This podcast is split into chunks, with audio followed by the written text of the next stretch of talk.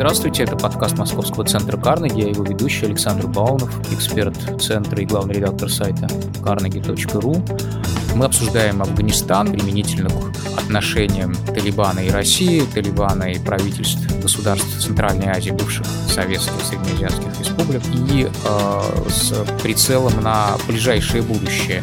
Какие талибы воины мы видели, а вот какие они управленцы мы не понимаем пока. И это мы обсуждаем с Галией Ибрагимовой, политический обозреватель и специалист по Центральной Азии. Здравствуйте. И Кириллом Кривошеевым, журналистом издательского дома «Коммерсант». Здравствуйте. В общем, довольно быстро наступил тот момент, который, в общем, не мог не наступить, когда России приходится выбирать между неплохими на этот раз отношениями с талибами и таджиками и узбеками которые, в общем, как-то запоздало, но начали сопротивляться. И, во-первых, не очень понятно, почему на этот раз, ну, мы помним, как э, Талибан, ну, кто помнит, конечно, завоевывал Афганистан в 90-е, как это шло постепенно из э, трудноконтролируемых регионов, глуб, так сказать, пуштунской глубинки к большим городам, к Кабулу, а на север так и не дошло. То есть север сплотился и сберег себя в виде непризнанного государства Северный Альянс которому, собственно, и Россия помогала. А, а также Индия и по мере сил тогда государства, молодые государства Средней Азии. Почему этого сейчас не произошло, не очень понятно, но главное вот этот вот, эта развилка, к которой Россия пришла очень быстро. А, есть неплохие отношения с Талибаном, и а, вот есть таджики и узбеки, которые начинают Талибану сопротивляться. Ну, во-первых, выбор. Это сопротивление там, поддержать, не поддержать, наладить с ним контакты или не налаживать, а если не налаживать, ты вроде бы как сдаешь своих, потому что, ну, уж узбеки-то таджики всяк лучше свои и ближе, и привычнее, и главное, едино, единоверные, единокровные нашим среднеазиатским союзникам. Но больше того, если мы их даже каким-то образом решим не поддерживать или там, дистанцироваться, или посмотреть, что выйдет, талибы все равно подозревать Россию и центральноазиатских ее союзников в том, что они это сопротивление себе поддерживают. Ну, собственно, вот что России делать в этой ситуации, когда удалось наладить отношения с талибами? Вроде бы все ничего, не так страшно, как в прошлый раз. И вот начинается вновь внутриафганская война, где есть одни свои и другие теперь вроде бы тоже не чужие. Я хочу да. Во-первых, вам немножко возразить, что все-таки э, в 90-е, как бы в общем таком хаосе, который творился на э, постсоветском пространстве, и в частности в Центральной Азии, действительно э, страны могли себе позволить э, какие-то поставки оружия, какие-то, не знаю, возможно, даже использование э, своих военных на чужой территории. Тогда это как-то вот в хаосе общем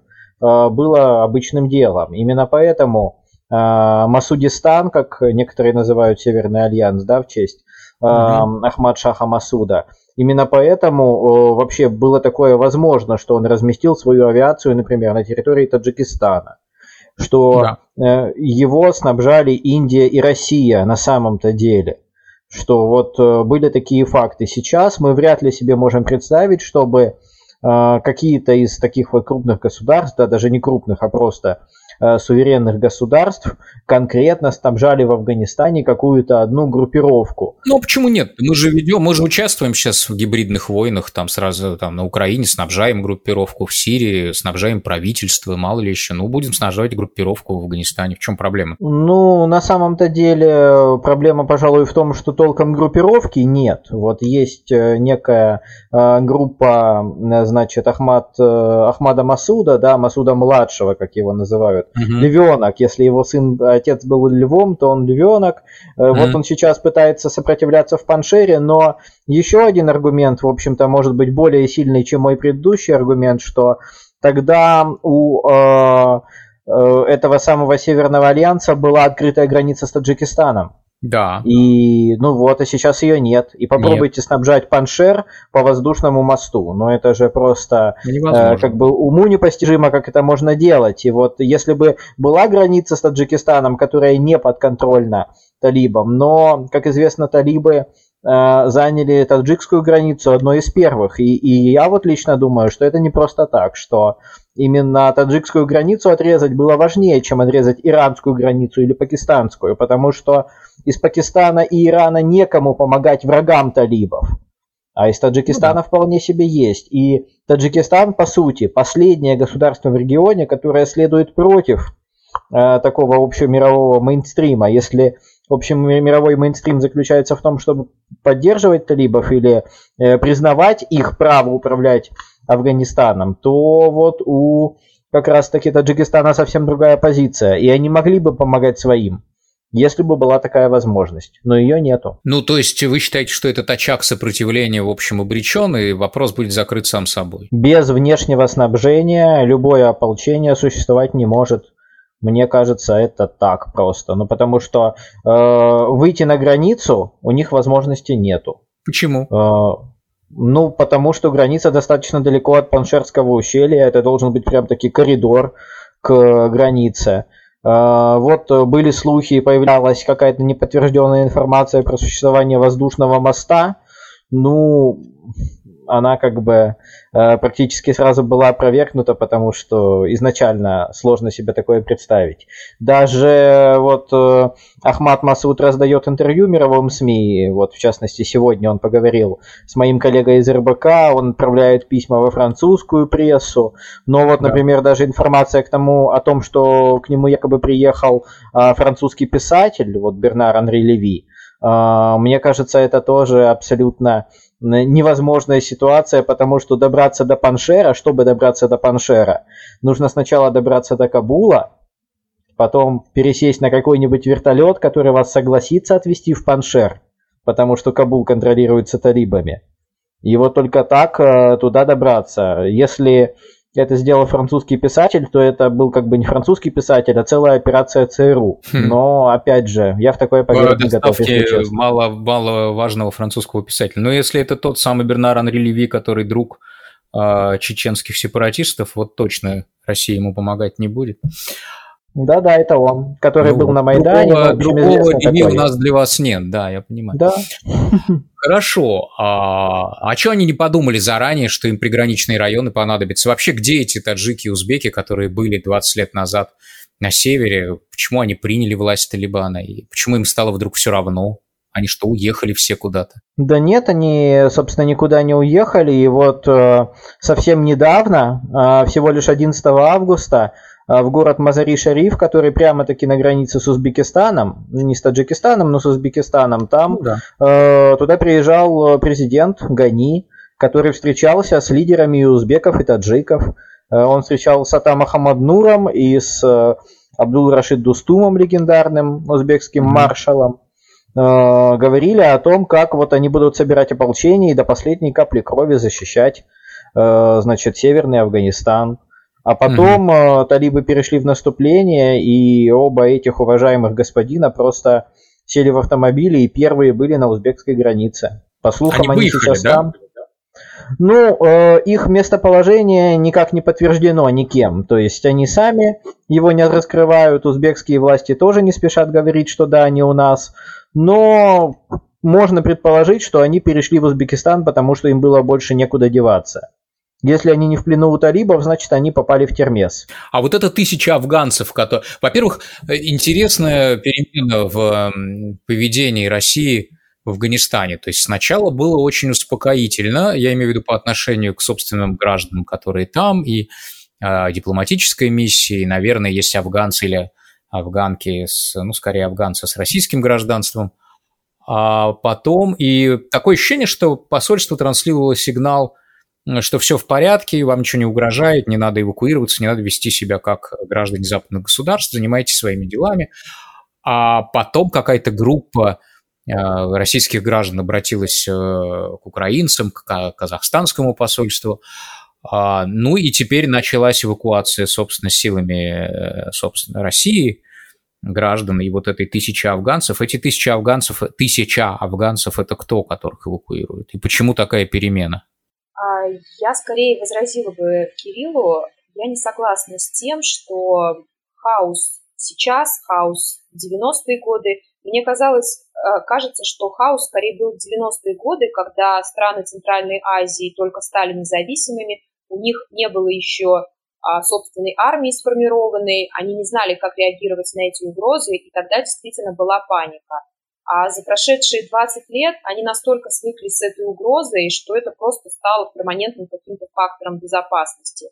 И во многом а, этот Афганистан, а, ну, в общем-то, это не только для стран Центральной Азии поле угроз и рисков, а в чем-то даже и поле возможностей.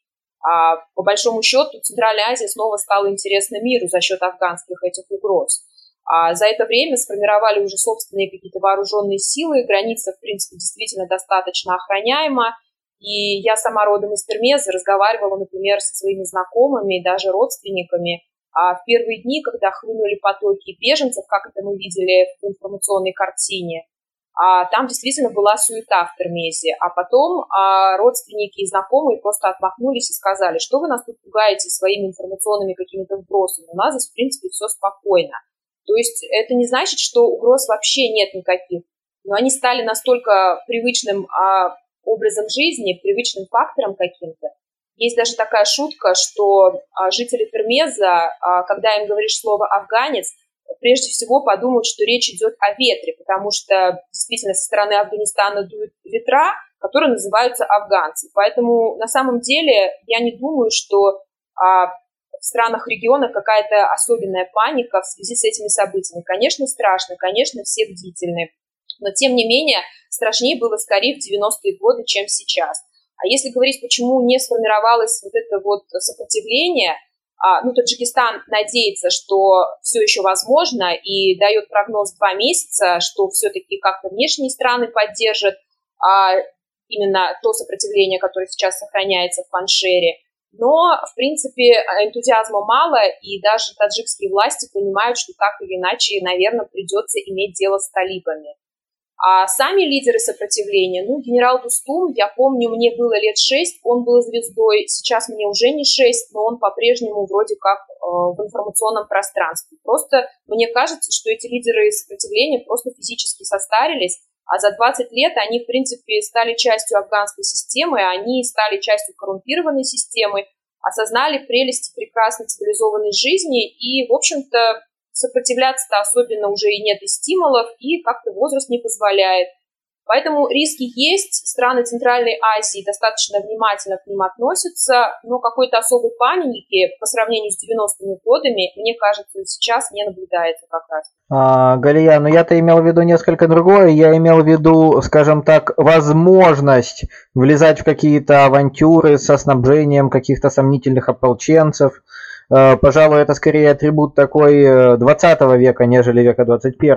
Ну, сейчас это тоже делается, но делается несколько иначе и другими игроками. Сейчас есть такое понятие, как ЧВК, тогда его не было.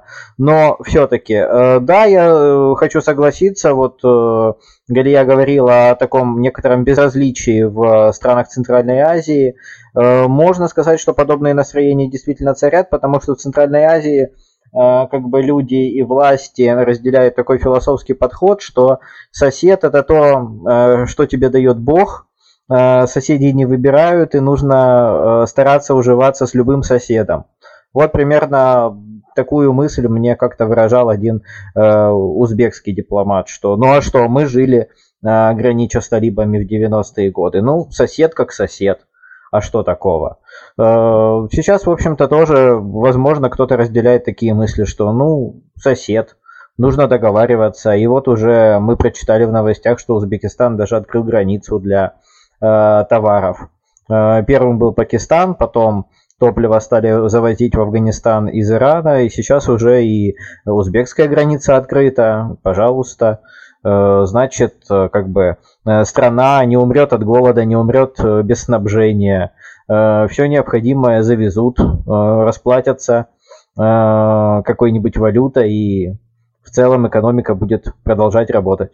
Ну, я так понимаю, что а в этой войне вообще много разрушений, потому что Кабул, который был взят с боем талибаном вот при Наджибуле, он выглядел, ну, достаточно пострадавшим. Сейчас я не знаю, как это. Есть разница или нет? Да, в Кабуле я разрушений точно не, не знаю. То есть, э, предполагаю, что их нет, потому что э, город взяли без боя. Ну, как бы, э, бои шли в других совершенно местах, э, в окрестностях Кабула. Одна, один из пригородов Кабула, кстати говоря, смешно называется Карабах, потому что, э, как говорят, он основан э, тюркскими да, народностями. Э, вот, э, ну, так уж э, Кабул был взят без боя. Где-то бои были, но в частности бои-то были в Герате достаточно ожесточенные. Там э, вокруг Мазари-Шарифа долгое время были бои. Но там, если читать новости, если честно, там это выглядело как как будто мы читаем про средневековье и про крепость. Там вот там что-то там, город находится в осаде, э, враг находится у ворот. Ну, возможно, в такой э, в афганской урбанистике это действительно так. Есть некий центр, который обороняют, и есть вот огромные-огромные окраины. Ну и надо сказать, что да, действительно, талибы очень долго бились в ворота и Кандагара, и Герата, и Мазари-Шарифа пока их не пустили. А потом это, в общем-то, решилось само собой. И уже за Кабул, надо сказать, ожесточенных боев не было вовсе.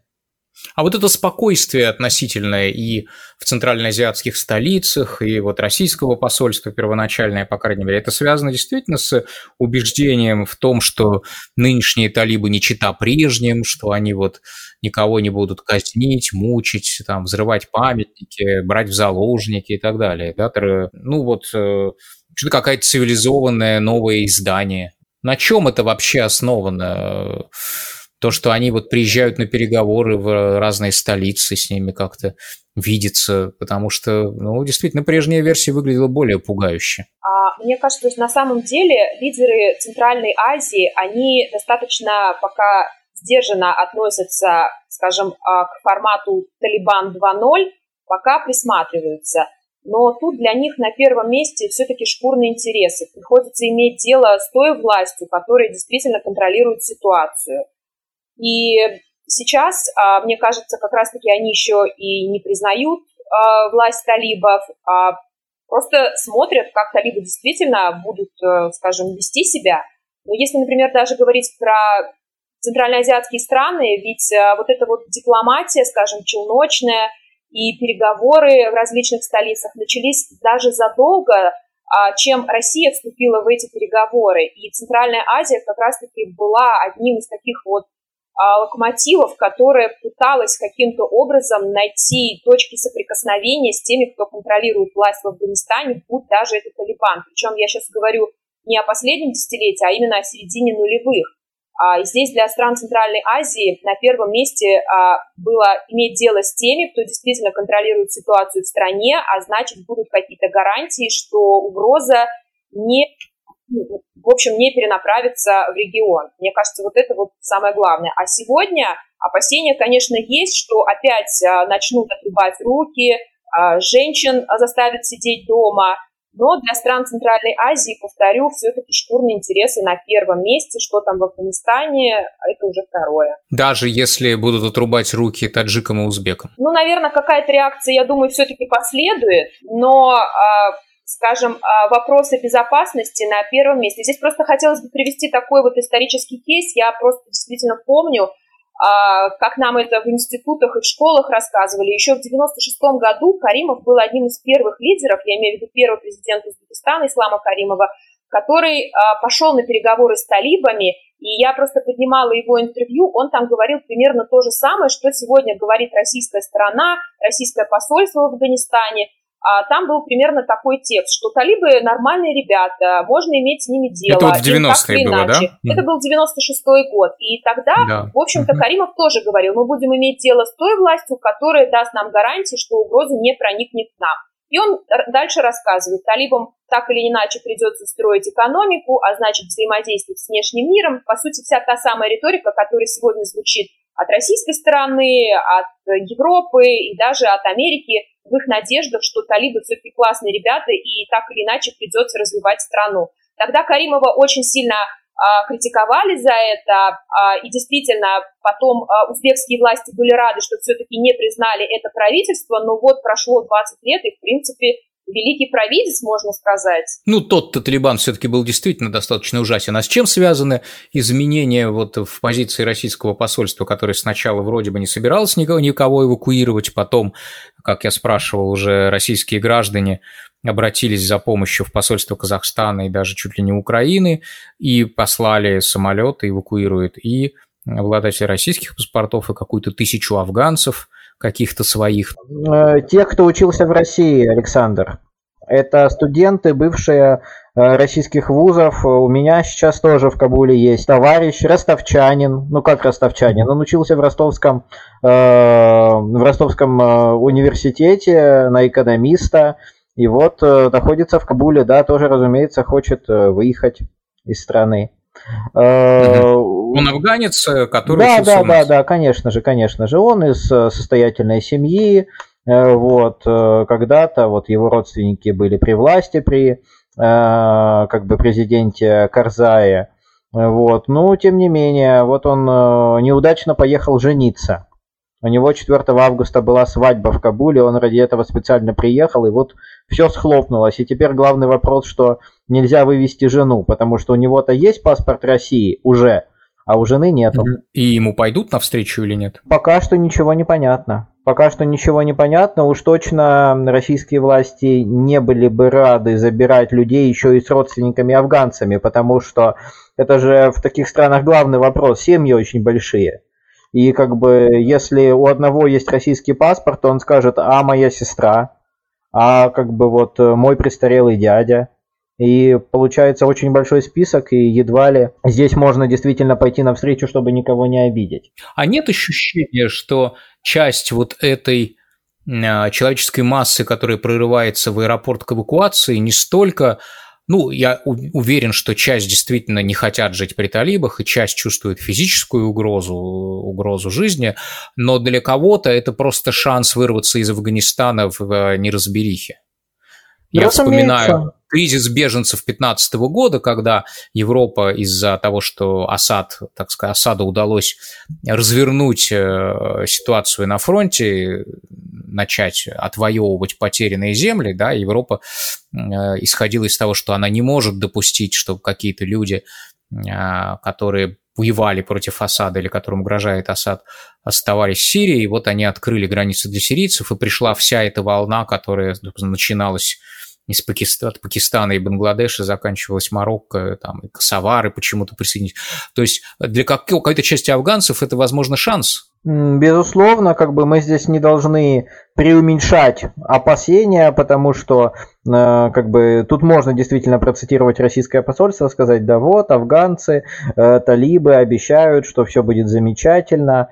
Ну, э, может быть, все относительно ничего в Кабуле, как вот предполагаю, да, что в Кабуле будут порядки, ну, похожие на Иран.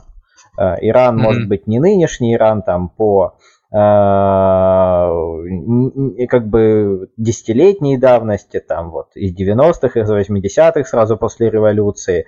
Да, там... Ну, там ничего хорошего, прямо скажем, в Иране ну, сразу ничего хорошего, но тем не менее, вот, мир с этим смирился, по большей этой части, если честно. И здесь, э, на самом деле, э, можно вспомнить о том, что мир относился и как бы так отнесся к режиму талибов не из-за отрубленных рук.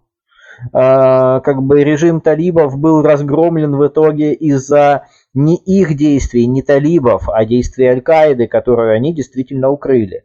Такое действительно было, и вот Э, по сути, они пострадали из-за Бен Ладена, который талибом не был.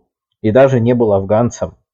Ну, понятно, э, да. Вот, э, то есть они, можно сказать, упустили свой исторический шанс. У них уже тогда было целых три государства, которые их признавали. Пакистан, Арабские Эмираты и Саудовская Аравия. Вполне возможно, что этот список со временем был бы расширен. Как бы список стран, признающих Палестину, тоже менялся из года в год. Э, список стран, да. признающих Косово, тоже Э, скажем так, э, не статичен. То есть вы исходите, простите, что перебил, значит, мы исходим из того, что и Москва, и столицы среднеазиатских республик бывших готовы признать правительство Талиб? Э, ну, на определенных условиях. Как бы сейчас говорят, что мы будем от них требовать, чтобы они включили в состав своего правительства кого-то еще. Чтобы можно было сказать, это инклюзивное правительство. Ну вот я только что пролистал, кстати говоря, интервью своего коллеги Александра Атасунцева с э, Ахмадом Масудом. И вот Ахмад Масуд в этом интервью утверждает, что он общался с Хамидом Карзаем, бывшим президентом, который вроде бы должен войти в это инклюзивное правительство. И там Масуд говорит, Хамид Карзай э, находится под чем-то вроде домашнего ареста в Кабуле. Это как бы большой вопрос. То есть э, Хамид Карзай действительно остался в Кабуле, когда убежал э, президент Гани, чтобы как бы таким образом показать, вот, а я не он, а я готов как бы остаться со своим народом и, возможно, вот как-то участвовать в политическом процессе. Но на правах кого? То есть э, участвовать в политическом процессе хорошо, когда у тебя есть дубина, которой ты можешь угрожать, когда ты кому-то вот мешаешь и с тобой вынуждены договариваться. А здесь другая ситуация. Здесь вот эти люди остались, Э, с такой как бы вот просьбой, а возьмите меня, пожалуйста. Талибам, возможно, они действительно нужны, чтобы э, оправдаться перед миром, сказать, вот мы взяли тут э, бывшего президента Карзая, значит, в правительстве он будет там заместителем секретаря или секретариата чего-нибудь, пожалуйста, вот у нас инклюзивное правительство. А вот Гульбедин Хикматияр – который тоже был известным э, полевым командиром. Но вот у нас он, например, в Минобороны будет э, заведовать каким-нибудь сектором. Пожалуйста. Но это немножко не та система, которая виделась американцам, которую описывали, даже не та система, которую рисовал российский дипломат Кабулов в, в своих выступлениях там на опять же, на московских встречах. Тогда э, всех этих людей собирали вместе, талибов и всех легальных афганских политиков для того, чтобы они э, как бы говорили на равных. А здесь э, нет никакого равенства. Есть диктатура талибов и вот кто-то еще, кого они готовы взять из жалости. Ну, если талибам не безразлично международное признание, то на, и возвращение посольств и так далее, то, наверное, они могут, э, ну, у них есть две, две возможности. Либо ждать, когда все устанут ждать, и признают их, потому что она будет властью на, на месте, да, на земле. Собственно, так происходило с Советской Россией, когда экстремистская большевистская партия захватила власть. Ее же тоже, в общем, никто не признавал, кроме ну, стран, где было собственное бурное настоящее, вроде Турции, а так э, они просто ждали, когда все созреют. Ну, либо действительно взять, вторая стратегия, взять кого-то а, для приличия а, в, это правительство, может быть, без больших полномочий, э, и в том числе купить какими-то постами таджиков и узбеков. И, между прочим, для России, мне кажется, это был бы и хороший вариант, потому что тогда исчезала бы вот эта вилка там реальные или потенциальные, кого поддерживать, талибов, с которыми удалось наладить контакт, или э, таджиков и узбеков, с которыми есть ну, какая-то традиционная близость, и вообще они все свои. Знаете, можно я здесь добавлю? А, Конечно. Несмотря на то, будет ли это правительство инклюзивным или там будут только талибы, это все равно правительство Талибан. Мне кажется, что если говорить о странах Центральной Азии, в том числе и России, признание не произойдет а, не только там, из-за каких-то угроз безопасности, но главная угроза – это все-таки идеология, которую проповедуют талибы. Это большие страхи того, что они будут распространять, опять-таки, идеи ислама, а вот это уже серьезная проблема для стран региона. То есть сейчас страны Центральной Азии опасаются не столько того, что талибы пойдут войной физически, а сколько они начнут распространять свои идеи, что мы построили здесь вот справедливое государство и победили три сверхдержавы. И тем более предпосылки для этого в странах региона есть. То есть мелкие различные радикальные группировки, если говорить об Узбекистане, они никогда никуда не исчезали. Вот сегодня а, Байден как раз-таки в своей речи упомянул а, организацию Вилаят Харасан. Вроде считается это структурное там подразделение ИГИЛ, организации, запрещенной в Российской Федерации. Но, тем не менее, из названия очевидно, что они связаны с Центральной Азией. А больше всего в регионе как раз-таки боятся вот этих идей исламизма. И если талибы, придя к власти, начнут рассказывать о том, что мы всех победили и давайте к нам будем дальше а, давить ваших авторитарных лидеров, то вот это вот уже серьезная угроза. А с другой стороны, скажем, это и опять окно возможностей для стран региона а, прикрутить гайки внутри страны и показать, что все-таки вот там демократия, всякая свобода слова для нас не есть хорошо. Ну, то есть а, мой вывод заключается в том, что признание талибов не произойдет до тех пор, пока страны региона не будут понимать, что талибы не распространяют на них какую-то свою радикальную исламистскую идеологию. И вот это будет ключевое, на мой взгляд. А каких-то гарантий, что это произойдет, ну, сейчас никто не может дать. Наоборот, сейчас талибы смакуют именно, что вот они всех победили, и вот теперь будет общество справедливого там ислама. Ну да, это такое, такая, собственно, условно говоря, это может а, не то чтобы толкнуть такую среднеазиатскую весну, да, но то, то, ту же ситуацию мы наблюдали у, э, в, в Северной Африке и на Ближнем Востоке, когда вот есть светские, но при этом усталые такие изношенные авторитарные режимы с, ну, с коррупцией, куда деваться – а, с, ну, с подавляющей, в общем, ту свободу, которая выражается, в частности, в попытке объединить ислам и политику или там требовать власть э, с исламистских позиций. А, и вот такие приходят, э, не то чтобы, вот появляется пример. Они даже никуда не приходят, они сидят дома, ну просто они, э, сидя дома, подают такой пример. Смотрите, можно вот этот светский, марионеточный, давящий Э, режим э, сбросить и жить по, по шариату, по закону ислама, по Корану, а нам эти вот, светские диктаторы не дают делать. Конечно, это подрывает, э, в общем, их позиции, но единственное, вряд ли Афганистан при талибах будет историей успеха, что я не представляю себе Э, богатых афганцев, которые на зависть соседям значит, будут демонстрировать преимущество исламского управления. Как идея это работает, да, но представить себе э, привлекательную жизнь в Афганистане, на которую польстятся, я не знаю, в Узбекистане хотя бы, ну, Таджикистан, не знаю, и то, мне кажется, он более упорядоченный, в каком-то смысле развит. Ну, не, не трудно. Или это не имеет значения? Александр, мне вспоминали, знаете, вот эти вот э, картинки, э, которые распространялись в сети в 2011-2012 году, э, на которых э, рассказывалось о том, как замечательно жилось в Ливии при Каддафи, что вот э, бензин стоил там э, 50 центов, вот э, все молодожены получали по квартире сразу же. Э, мне кажется, что Талибан вполне может освоить такую пропаганду, которая, правда, это не будет совершенно.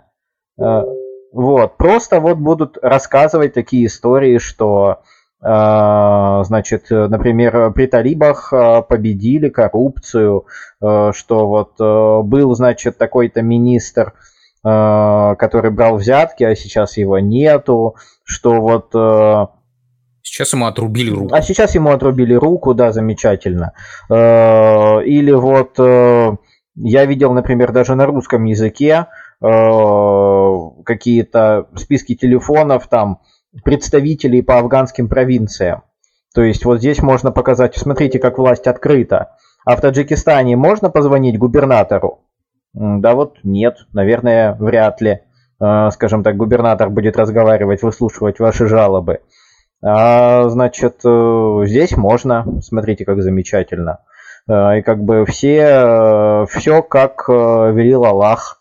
Э, поэтому даже если это будет не настоящим, если это будет не настоящая история успеха, то история псевдоуспеха вполне у них получится. Да, псевдоуспех продается, но до определенного предела, да, мы же понимаем, что, с одной стороны, мы, ну, там, граждане России не покупают украинскую демократию ровно поэтому, да, они прекрасно понимают, кто куда едет работать, да, и, ну, вот простейшие вещи, их не скроешь, ну, ну, посмотрим. Действительно, люди иногда Но это как раз таки, извините, да, это псевдоуспех этот может продаваться, в общем-то, не таджикам, пожалуй, а, например, Чечне, например, Башкирии, Татарстану. Ну, да, например, Найдутся подальше, люди, да. которые в это поверят. Да, это, э, это, конечно, проблема. Поэтому я и говорю, что э, Москва при том, что они Ну, им удалось сблизиться и установить контакт, но я думаю, что откровенности не будет с этими людьми, там, реальной, не то чтобы дружбы, а политического приятельства не будет, доверия не будет.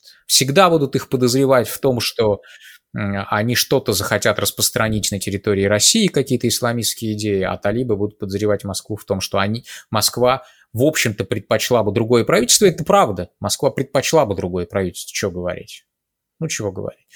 Вот. А скажите мне вот что. Мы вот говорим талибы-талибы. Как будто бы это какая-то реально действительная, единая, дисциплинированная власть. Э, как будто бы это государство. Да? Это не государство, это, в общем-то, партизанские отряды, э, про которые я не уверен, что ну, они так уж централизованно управляемы. Вот, вот с одной стороны есть у нас такой ценный, э, видимо, образованный талиб а, Абдул Гани Барадар, с которым все могут разговаривать, и с другой есть ребята, которые с автоматами катаются на детских машинках, на каруселях, которые, ну, видимо, из кишлаков пришли в, в столицу, может быть, они никогда не жили в городе, не были в городе.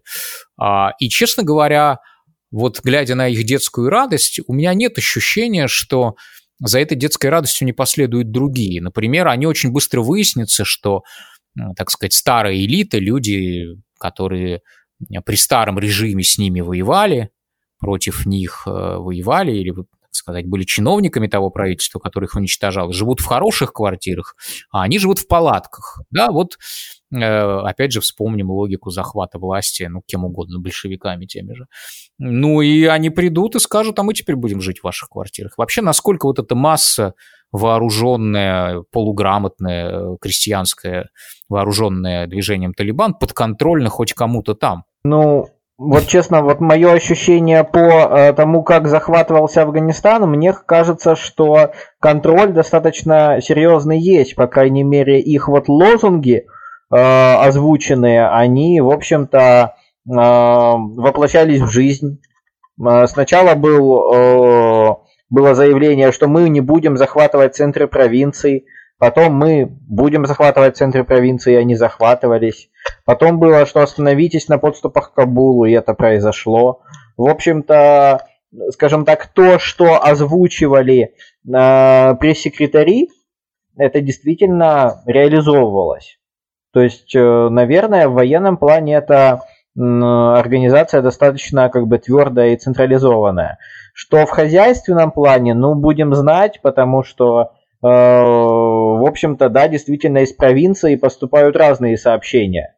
И мне кажется, такое и примерно и будет, что в провинции будет твориться какая-то жесть, э, какие-то странные решения э, приниматься на местах, но о них, возможно, даже не узнают западные журналисты, потому что а как же узнать? Ну да, мы не очень понимаем экономическую модель талибов, на чем она собственно, основано капиталистическое у них хозяйство или крестьянское, но дело не в этом. А на чем, собственно, механизм контроля над боевиками? Он какой-то репрессивный, на чем дисциплина, религиозная дисциплина? Они слушают там, духовных наставников, как это все у них устроено, вообще говоря.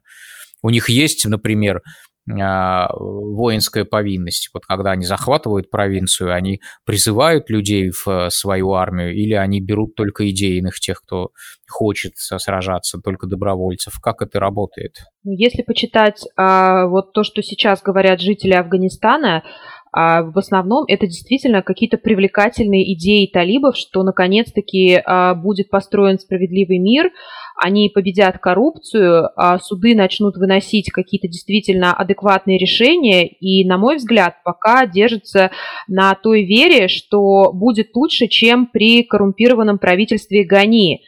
А и именно за счет этого и происходит вот этот какой-то контроль. Просто, например, вчера я читала выдержки из различных интервью афганцев, они, например, говорят, ну да, один раз отрубят руку, второй раз отрубят ногу, зато в следующий раз а, этот чиновник не будет брать взятку, зато в следующий раз этот судья вынесет верное решение. И те, кто каким-то образом пытается, ну, адаптироваться к реальности, мне кажется, пока это именно за счет вот этой идеологии, каких-то идей э, строительства справедливого мира. Ну а то, как себя будут вести талибы, это тоже интересный вопрос. Но даже если они захватят квартиры бывших чиновников, ну так или иначе им придется иметь дело с внешним миром. Ну, если мыслить вот в здравой логике.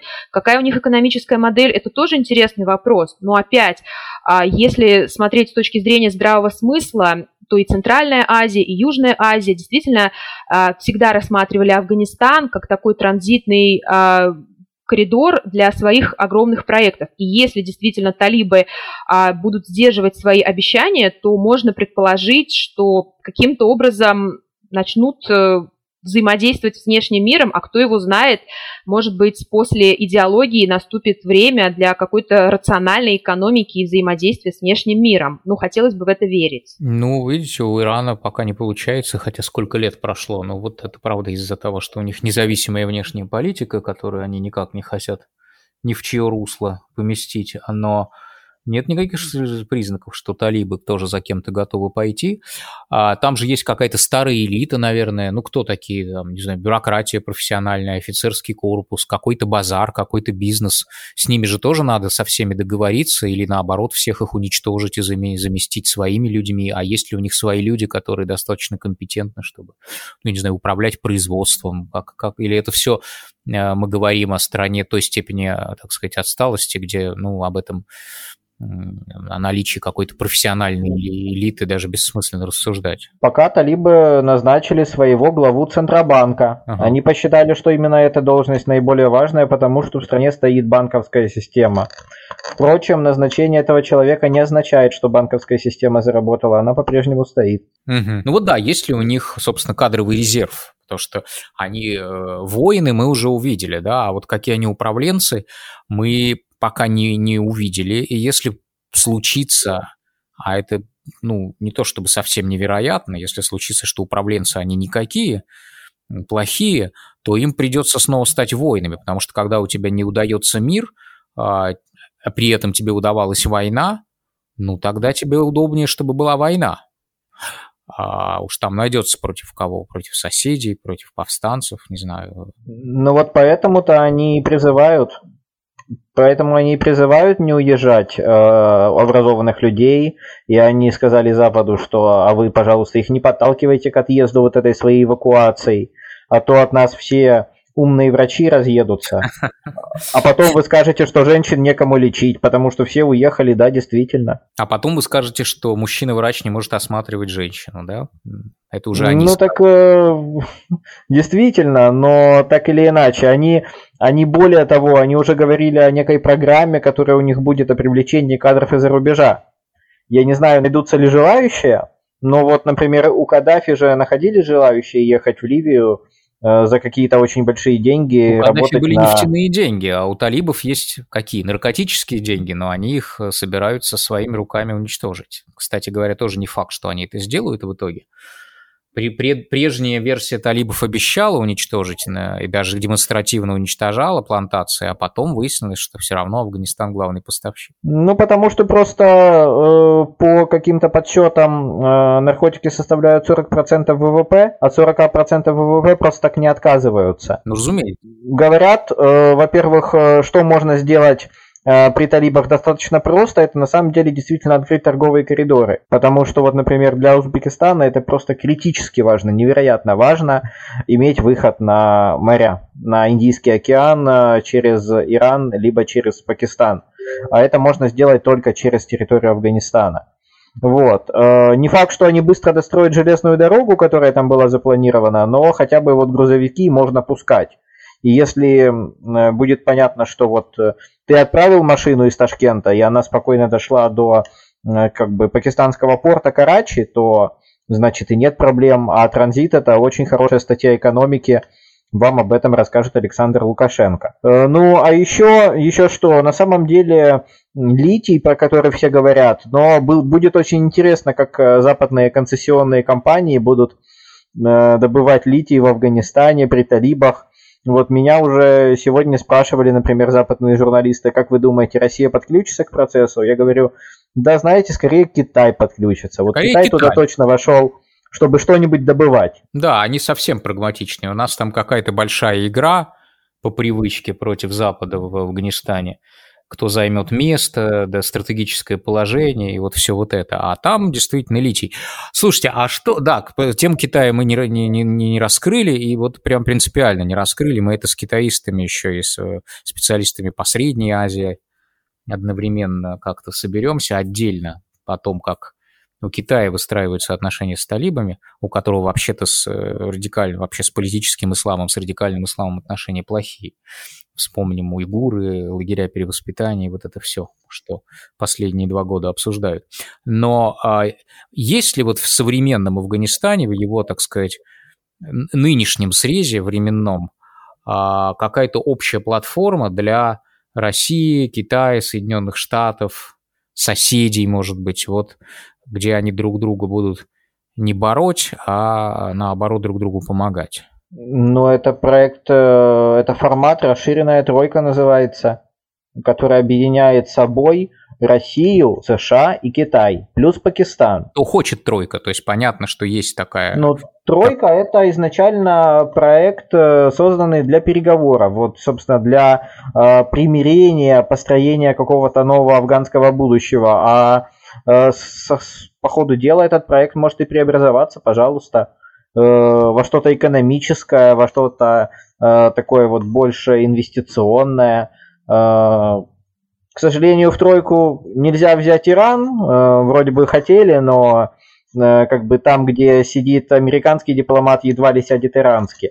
Э, но вот и того, что есть, уже достаточно. И, в общем-то, э, взаимодействие России, Узбекистана, э, как бы Пакистана, Китая, Ирана, вот э, все эти страны точно могут говорить между собой, и они, собственно, и говорят, и да, как бы интересы они свои в Афганистане э, будут отстаивать. Галия, ну вот есть действительно, в чем могут сойтись Запад и Восток в Афганистане? И, и юг, и север. Мне кажется, что Афганистан в идеальной картине мира это была бы идеальная страна, которая могла бы сплотить интересы и Соединенных Штатов, и Китая, и России. Ну, прежде всего, это навести там порядок, э, бороться против терроризма. А, но именно из-за того, что сегодня мы живем а, в такое непростое время, когда Соединенные Штаты с Россией в не очень хороших отношениях идет противостояние с Китаем, сделать это, конечно, сложно, и здесь Афганистан не поможет. И если посмотреть на, если посмотреть на то, э, как вообще развивалась ситуация ситуация вокруг Афганистана, то ведь с начала года, даже с начала 90-х годов Соединенные Штаты, Китай и Россия, они предлагали различные проекты. Американцы первыми предложили проект «Новый шелковый путь», предлагали построить транспортные коридоры, железные дороги, линии электропередач. Китай вот совсем несколько лет назад, недавно относительно, со своей инициативой «Один пояс, один путь». Россия также пыталась как-то участвовать э, в каких-то мирных инициативах, в инфраструктурных инициативах. Но при этом все эти внешние державы, они понимали, что создавать там что-то когда нет э, безопасности, ну, это рисковое дело. И поэтому, несмотря на то, что Афганистан мог бы всех объединить и с точки зрения развития инфраструктуры, инвестиций и вопросов безопасности. Сегодня пока это не так. Даже если говорить по Китаю, последить, как идут переговоры между талибами и Китаем, то даже Китай, мне кажется, сейчас не готов так активно инвестировать до тех пор, пока не будет гарантий, что там будет безопасно и мирно. А, и вообще, как бы, нужно еще, мне хотелось бы добавить, что вообще и Центральная Азия сама интересна а, для внешнего мира, они как раз-таки вспоминают часто именно в контексте афганских угроз. И на мой взгляд, как раз-таки, если сейчас что-то станет понятно, как себя будут вести талибы, то вот эти вот инициативы, а, как развивать Афганистан, а, какие там новые маршруты прокладывать, а, как проводить какие-то трубопроводы, газопроводы, вся вот эта дискуссия, она сейчас снова возродится. Но мне кажется, должно пройти время, и опять-таки все будет зависеть от того, как талибы себя скорее будут вести с внешним миром и внутри страны, конечно. Ну, в общем, это и есть главный, главный вопрос нашего времени, а как же они себя будут вести? Смогут ли они чем-то управлять, а не только завоевать? И своими силами, или им понадобится с кем-то с кем-то договариваться, может быть, даже с тем же Западом, ну или, по крайней мере, с бывшими членами прозападных правительств, а может быть и пророссийских, когда-то более старых правительств для того, чтобы наладить работу. Посмотрим, ладно.